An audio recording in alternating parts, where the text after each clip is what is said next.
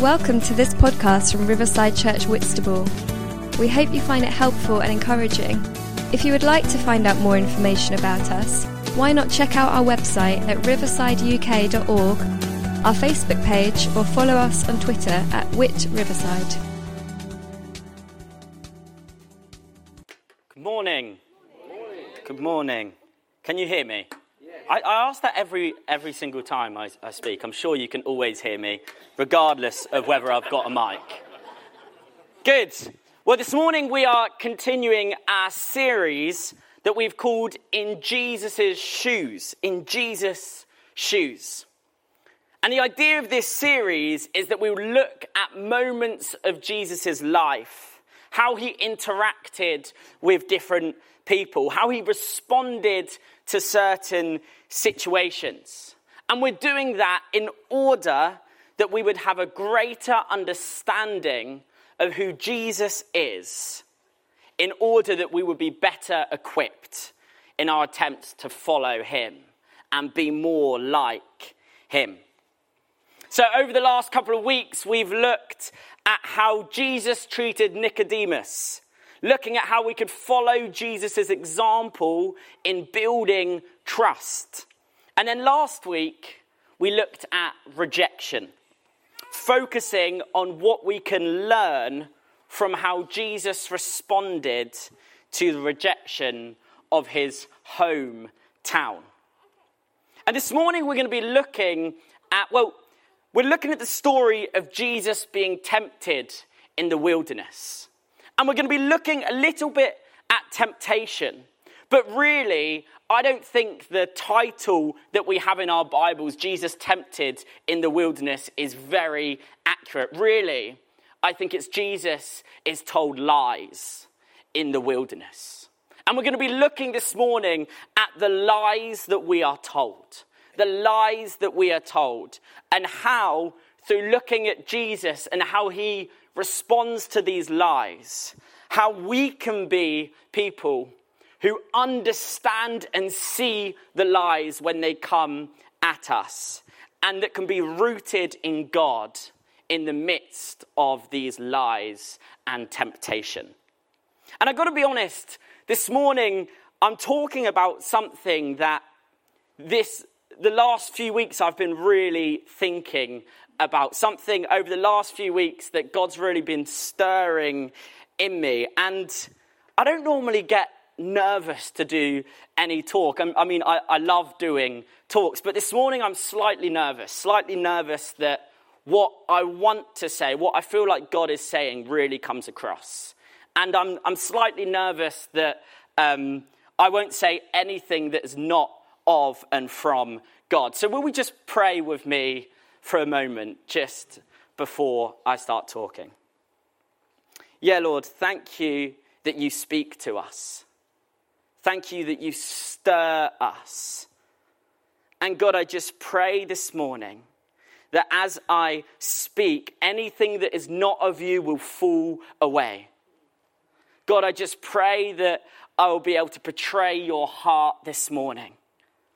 Lord, that we will come away from this morning with a greater understanding of your love and to be pushed towards living out the best that you have for each one of us.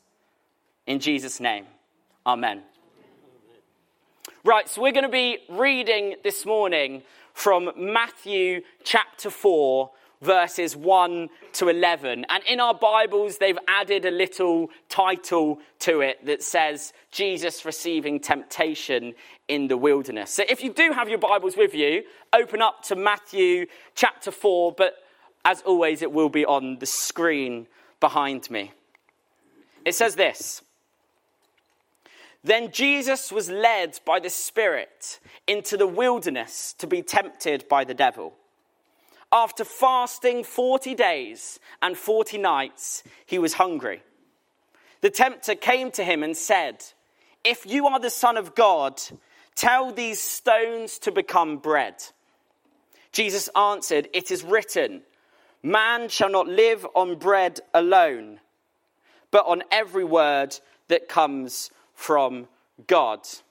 Then the devil took him to the holy city and had him stand on the highest point of the temple. If you are the Son of God, he said, throw yourself down. For it is written, He will command His angels concerning you, and they will lift you up in their hands, so that you will not strike your foot against a stone. Jesus answered him, It is also written, Do not put your, the Lord your God to the test. Again, the, te- the devil took him to a very high mountain and showed him all the kingdoms of the world and their splendor. All this I will give you, he said, if you will bow down and worship me. Jesus said to him, Away from me, Satan, for it is written, Worship the Lord your God and serve him only. Then the devil left him, and angels came and attended him. As I read this passage, it's one that I find fascinating. Because there's something, firstly, very comforting in the reality that Jesus received temptation. And actually, if you read the first line of the passage, it says that Jesus was led by the Spirit into the wilderness in order that he would receive temptation. So, right away, we could recognize that receiving temptation is okay, it is normal, and it's not something to be ashamed of. It's natural, it's part of being a human. But for me, it's the type of temptation that Jesus receives that I find particularly interesting and that I want to explore a little bit this morning. The type of temptation that Jesus receives three times in this passage. For many of us, whilst the specific things that Jesus is tempted with are different from the temptation that we might receive in our lives, there are so many parallels found in our own stories. And I hope to kind of show these parallels as we go through this morning. Straight away, we read that this temptation comes in Jesus' weakest moment. He's in the wilderness, he's alone, and he's very, very hungry. 40 days of fasting. So Jesus would have felt physically weak, he was hungry, and he was tired. Now, who here finds that being hungry and tired is your perfect combination for being your best self? all of us. All of us. And who finds that being tired and hungry makes you become short with people? You're easily angered and you become the slightly less brilliant version of yourself. This temptation comes to Jesus in the middle of this. In the middle of this moment of hunger and tiredness, the tempter, as described in the passage, was calculated in the attempts to trip Jesus up. The first tactic get Jesus when he is tired and when he is grumpy. And then we start to see a real plan of temptation. And I really think that some of these things in this passage give a really accurate picture of a genuine tactic used against us and used throughout Scripture to trip people up and used in our own lives. And the tactic really is this each temptation put before Jesus comes in the form of a lie a lie used to attack or to inflate his ego. Every temptation that we read about is wrapped up in a lie. Will you believe this lie, Jesus? Let's go through these three temptations put before Jesus in the passage. The first one is this it says, The tempter came to him and said, if you are the Son of God, tell these stones to become bread. So, this temptation starts with the focus on Jesus' weak point. And in this instance, it was that he is hungry. However, I don't really think at all that the focus on this temptation is about food at all. This focus on the action, turning the stone into bread, is hiding the more destructive lie that is wrapped up in it. A challenge to Jesus' ego in the form of a lie. And the challenge of the ego was this I thought you were supposed to be the Son of God, yet here you are, hungry and without food. If you were really powerful, you wouldn't be hungry like this. Maybe you're not that powerful after all. Maybe you're not even able to turn the stone into bread. Go on, prove it. Prove that you can do this, Jesus. So, Jesus in this moment is being tempted by a lie. A lie that says, you need to prove yourself.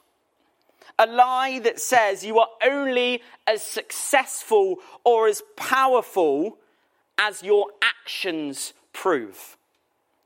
Does anyone else relate to that lie? I know that I do. Your worth is in your success. Your identity is in your achievements. See, this lie was wrapped up and hidden in another thing, disguised in the need for food and the hunger that Jesus was feeling.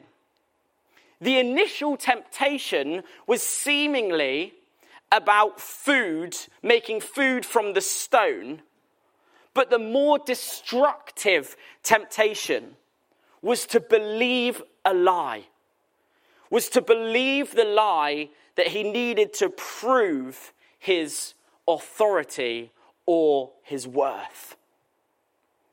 An attack at the ego wrapped up in a lie. Can we see this? Can we see how this works? Often the tactic of the enemy is to hide something that is truly damaging to our lives, our faith, and to the people around us in something that seems insignificant.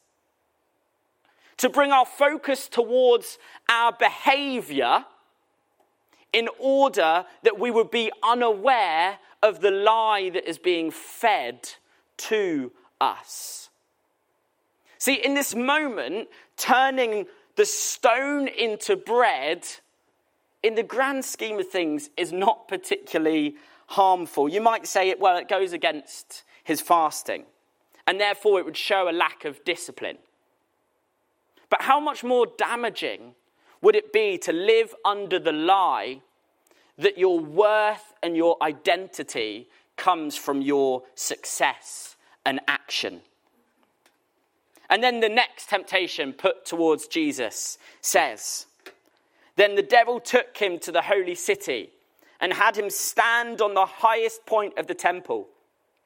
If you are the Son of God, he said, throw yourself down, for it is written, He will command His angels concerning you, and they will lift you up in their hands so that you will not strike your foot against a stone. Again, straight away, as we read this, we begin to notice this prove it language, challenging the ego of Jesus, telling him that he needs to prove his worth. And you'd imagine that this tactic was particularly strong uh, to use against Jesus, as he already had power and authority. So the ego, the ego was the natural attack point. But as we look deeper into this second temptation, we see another lie that goes a step further put towards Jesus. It asks the question Are you even loved? The lie put before Jesus God doesn't love you. If you jump, then we will see if God loves you.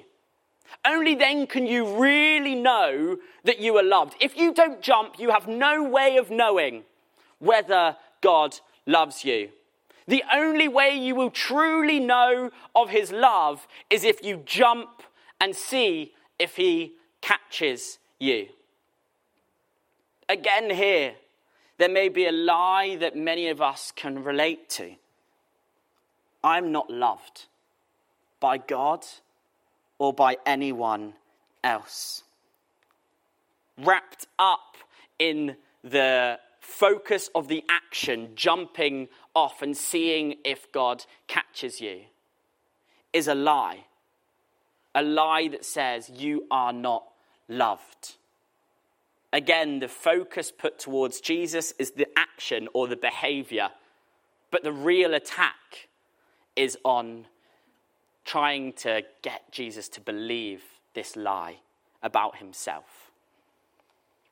Then finally, the third temptation put before Jesus is this it says, The devil took him to a very high mountain and showed him all the kingdoms of the world and their splendor.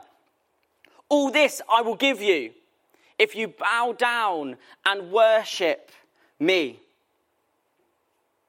Again, it goes without saying that this is very ego focused. The focus of attack again is will Jesus uh, really want to inflate his ego? And the lie is very simple. And it's the same lie that we see in the story of Genesis of Adam and Eve in the Garden of Eden. It's a lie that says you can be greater than God. Or, in other words, you are not enough. If you had this, then you would be truly fulfilled. If you had just a bit more power, if you had just a bit more authority, then you will be fulfilled. Because as you are, you are not enough.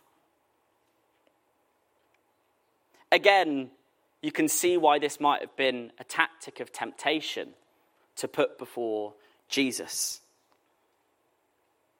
And again, many of us may relate to this lie you are not enough. Or even God will not truly satisfy you. Or you need this and then you will be happy. You just need more stuff. You just need more power. You just need more authority. You just need to be recognized more as a great person. And then you will be satisfied and happy. Wrapped up again in the focus of the behavior bowing down is this lie you are not enough. You are not enough. A lie spoken over Jesus. And believing this lie would lead to a life of constant searching for more seeking this moment, uh, momentary high, choosing the busyness and striving constantly, and never just being in the presence of God. Each of these temptations put before Jesus start with Will you believe this lie? Each of these temptations start with Will you believe that you are not enough? Will you believe that you need more? Will you believe that God will not satisfy you? And I think when we look deeper into the temptations that we face, we'll find that there's often a lie at the center of every single one. In Genesis, we read of the story of Adam and Eve in the Garden of Eden. And whether you think this is a literal story or a metaphorical one, it's clear that right at the center of this story is a lie. God says, Enjoy this land, enjoy the fruit on the trees, enjoy each other's company, enjoy this beautiful creation. But guys, don't eat that one particular fruit on that one particular tree. And again, we see that temptation comes here in the form of a lie. It said to them, God knows that when you eat from this tree, your eyes will be opened and you will be like God. You will know good and evil. Again, the lie seems obvious as we read of this story. The lie is that you can be like God. You don't want to be inferior to God. God doesn't love you if He's keeping something from you. You will never be satisfied as you are. And the root of the first sin in this story, or the first loss to temptation, takes place here.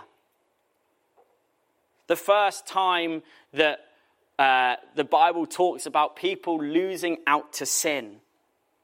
And the sin is not eating the apple, the sin is taking hold of a lie, taking hold of this lie. See, everything that we believe, everything that we believe, everything that comes from within us produces fruit. And we often talk about fruit in the sense of the fruit of the Spirit, or said another way, the way our actions and behaviors are transformed as a result of having the Spirit in us. And when we align ourselves with the truth, who God is, who we are, how He loves us, and how He loves people around us, when we take hold of this truth, the result is that we begin to produce good fruit. We start to treat people well. We show love. We show patience. We show kindness, etc. But it's also the same with lies. When we align ourselves or believe or take hold of lies, lies about who we are, lies about who God is, or whatever it is, lies about others, when we take hold of these lies, we begin to produce fruit that reflect the lies that we have believed. What is in us comes out of us. And we project these lies onto our relationships, onto ourselves, onto our self esteem, onto God. And I'm sure that many of us know the reality of this. If you believe that you're not able to do something, 99.9% of the time, you're not going to be able to do it. You don't need to be a spiritual guru or even a Christian to understand the reality of this. Make a good tree, and the fruit will be good. Make a bad tree, and the fruit produced will not be so good. In the New Testament, one of the key themes is out of the heart flows behavior. What comes out of your mouth is an overflow of the heart. And you read Paul's letters, and they have a structure to them. Almost all of them have this structure. Part one, taking hold of who Jesus is. Part two, the actions that flow from that belief. But one of the biggest problems with the church today, and the problem is not new, it's a, it's a problem that Paul was trying to sort out and address in these letters as well, is that our focus so often is on behavior. Our focus so often is on part two. And we project these things onto other people as well. We expect people to behave before they even believe. We expect people to behave and we expect ourselves to behave. We focus on behavior so often. We try to get the behavior right in order that we may feel like a good Christian. We put energy into managing behavior.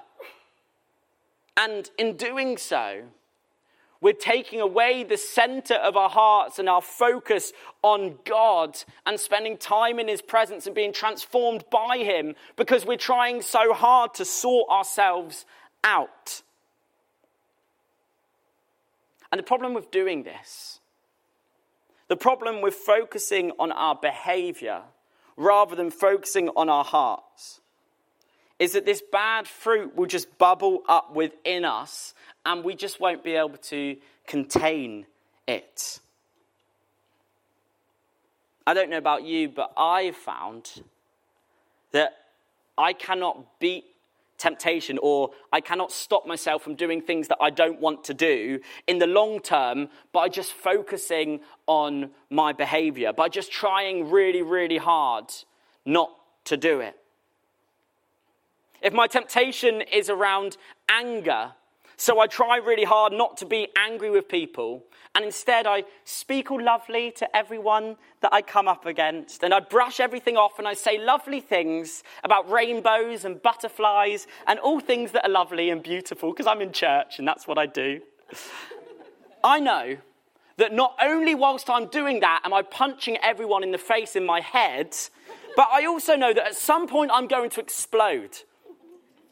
I cannot hold it in by simply trying hard to fix my behavior. I'm not capable of doing that. So, what else can I do? If I can't just focus on this behavior, what can I really focus on? Well, if we follow the structure of Paul's letters, Instead of focusing on the behavior, we focus in on who Jesus is. We seek to understand him more by spending more time with him. And as we do this, as we learn about him, as we allow the truth that he brings to set in our hearts, as we spend time in his presence, then we naturally begin to produce good fruit. If we can grasp that sin is entrenched in lies, then it becomes clearer how spending time with God guards us against it. As we spend time with God, we begin to take hold of truth. Truth that we are loved, that we are so valuable, that we are made in his image, that we are fearfully and wonderfully made. And as we begin to take hold of those truths for ourselves, we then recognize that this is true for everyone else as well. So, everyone that I speak to, everyone that I know, everyone that I have a conversation with, I am thinking about how they are fearfully and wonderfully made, how they are loved by God, how they are valuable, how they are loved. And let me tell you, when we start to take hold of these truths, then the lies that underpin the temptation that we receive starts to lose its power. When we focus on behavior, it's almost impossible to break the cycle. We just constantly do things that we don't want to do. We say things that we don't want to say. And we may be able to stop for a certain amount of time, but then it bubbles back up and we repeat ourselves again. But if we seek healing from the lies that we have been told and that we've believed about ourselves, then we'll grow healthier as, we, uh, as the hold of these lies lose its grip. The truth is, however, for many of us, it's, we hear these things. This is, this is how I often feel. We hear these things and they just feel like concepts. And they're far too abstract to really be my truth. We know these things as head knowledge, but the reality is we feel like we are not worthy. We feel like we're not lovable. We feel like we are a failure. We feel like we need to prove ourselves. And to be honest, some of these lies we believe as a result of really difficult times in our lives or hurt or pain that have become entrenched in our lives. And it's so difficult for these lies that have led to deep feelings about who we are and who God is, not to lead us to a place of unhealthy and unhelpful behavior in our relationship with God and with others. An example of this is the lie, you are not capable. Now, there are many reasons we may feel like we are not capable. Maybe it's something that we, in the past, that we feel is a failure, something we feel like we failed in, or words used against us in the past. But when we start to believe the lie that I am not capable, we then align ourselves with it. And we take hold of the lie of the enemy and allow it to become my truth. And once this lie becomes my truth, it quickly then becomes my identity. I am Jake and I am incapable. And this lie given by the enemy has now become how I feel. I feel incapable. And therefore, before I do anything, I lack confidence because I've labeled myself incapable, and that's not my fault. It's because of the pain, the past, the things that have been said, the things that I see as a failure. So I decide I'm not going to try because I don't want to fail. These destructive lies that are fed to us target our self esteem in order that we would not be able to live out the best that God has for us. Because there's a fear that the enemy has that when we are thriving and living out our best, then our impact will be so great that he won't be able to handle it. When lies become entrenched in us, we can't just try really hard to not allow it to be shown in our behavior. It will never work, and in reality, it misses the whole point anyway. It focuses on the wrong thing. In fact, the reality is often we first need to recognize that there's a lie that we've believed about ourselves. And sometimes we need to dig deeper into why we've believed this lie before we can even start deconstructing it. And this process needs to happen before we start focusing on our behavior or on our actions. And this is why really seeking help from counselors and therapists can sometimes be such a great gift for us helping us to talk through some of these things that have affected our lives negatively and helping us to understand where that lie has come from. But we also, in addition to this, we need to seek the healing that God brings.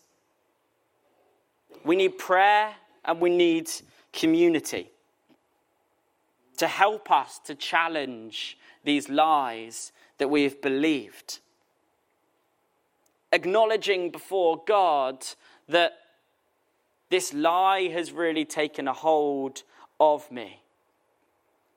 And seeking healing from the pain that has, uh, that has caused us, that this lie has caused our hearts. And if you're comfortable inviting a tight knit community to pray for you, to lay hands on you if you're comfortable, and to ask God for his healing to come and to break down this lie. In the passage that we read this morning, Jesus attacks the lie with truth. Each time he was tempted, he responds with scripture. Jesus knew the heart of God, he knew what God was like. He'd spent time in his presence. He'd studied what people had written about him. He knew God's truth. And for Jesus, that was a weapon, a weapon against the lie of the enemy. Temptation often comes wrapped up in a lie. And often we could be tempted using a lie that we need to just fix our behavior. But instead, sometimes we just need to heal. Sometimes the behavior isn't what we should be focusing on at all. We just need to heal. We need people around us. We need God's healing. We need to talk things through. We need to be willing to deconstruct these lies. See, it's so easy for us to jump into the action, to say, well, I've just got to sort myself out. But I believe that that is one of the lies of the enemy. That you just need to sort yourself out. Instead, we are invited to a place of healing, to a place of open arms, to a place of love. And we do this by spending time with God, by seeking help from community or from professionals, understanding who God is, and spending time in His love and taking hold of the truths that Jesus brings. We're going to pray. If the worship team would like to come up, that would be great. And I just want to pray for these lies, for us to recognize these lies that we have taken hold of. And I, just want to to make clear that there's no shame in believing these lies. Often these lies have come through things that people have said to us that have hurt us, things that have happened in our lives that have really held us down. And we really need the healing of God to come into these places. So, as we worship, as we sing Pride of a Father, I just want to encourage you to really allow the love of God to wash over you. If that means not singing and just stay sat or standing and reflecting on the words, just allow the love of God to wash over you as He begins to heal us of these lies that have held us back and these lies that have stopped us from living out the best that God has for us. Should we stand? I'm going to pray. Lord, thank you that the truth is that you love us, that we are so valuable to you, that we're wonderfully and fearfully made. And God, I just pray that the truth of that will set us free from the lies that we have been told, from the lies that we have believed, the lies that are not of you. God, we recognize that this is a really difficult thing to think about, to talk about. But God, we just pray that your healing will come. Your healing will come in each of us, that we will know the truth that you say over us, that you love us. God, will you help set us free from destructive lies that lead us to live uh, a half hearted life, a life that is not your best. Lord, keep our minds away from focusing just on behavior, but instead of focusing on you, focusing on your love, focusing on your truth. So, Holy Spirit, as we sing this song, will you come and you minister to us and with us? You are here in this place, and God, we just pray that your Spirit will start a work that will continue of healing, of breaking down lies. God, thank you that your love is so much greater than anything that we could believe about ourselves. Will you fill us with your love now? In Jesus' name, Amen.